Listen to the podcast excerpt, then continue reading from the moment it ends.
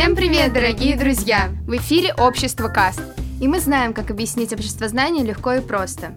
Сегодняшняя тема нашего подкаста – истина и ее критерии. Истина – довольно простое понятие. Вы спросите нас, можно ли ее постичь? И как понять, что это знание истина? Эти вопросы мучили философов с давних времен.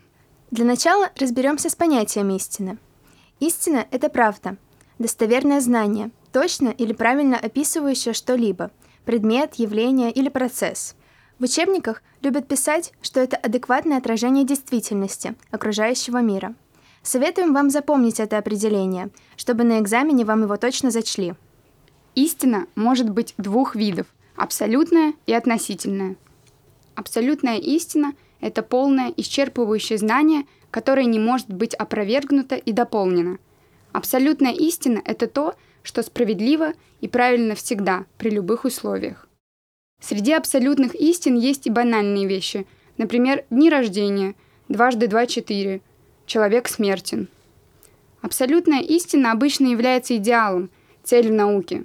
Она существует скорее как цель познания, не как реально достигаемый результат. Относительная истина зависит от условий, места и других обстоятельств. Вода кипит при 100 градусах. Хорошо. Но это утверждение верно только в случае с обычной водой и нормальным давлением. А если вода грязная и давление низкое, например, мы высоко в горах, то точка кипения будет другой. На высоте 4000 метров над уровнем моря мы вскипятим воду уже при 85 градусах. У истины есть некоторые особенности. Все виды истины дают объективные знания, адекватно отражающие мир.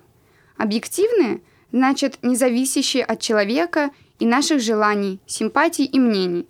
Например, знание о движении Земли вокруг Солнца содержательно определяется объектом познания, взаимодействие Земли и Солнца, а не субъектом, например, человеком. Истинное знание формируется благодаря чувственному и рациональному познанию одновременно. Истина всегда конкретна, зависит от условий, места и времени. Например, истинность или ложность тех или иных предложений не может быть установлена, если не оговорены условия, в соответствии с которыми они сформулированы. Все виды истин могут быть теоретически обоснованы и обе ориентированы на практику. Истина – знание, которое соответствует свойствам познаваемого предмета. Она соответствует тому, что мы видим. На экзамене у вас также могут спросить про критерии истины. Самым главным критерием является практика.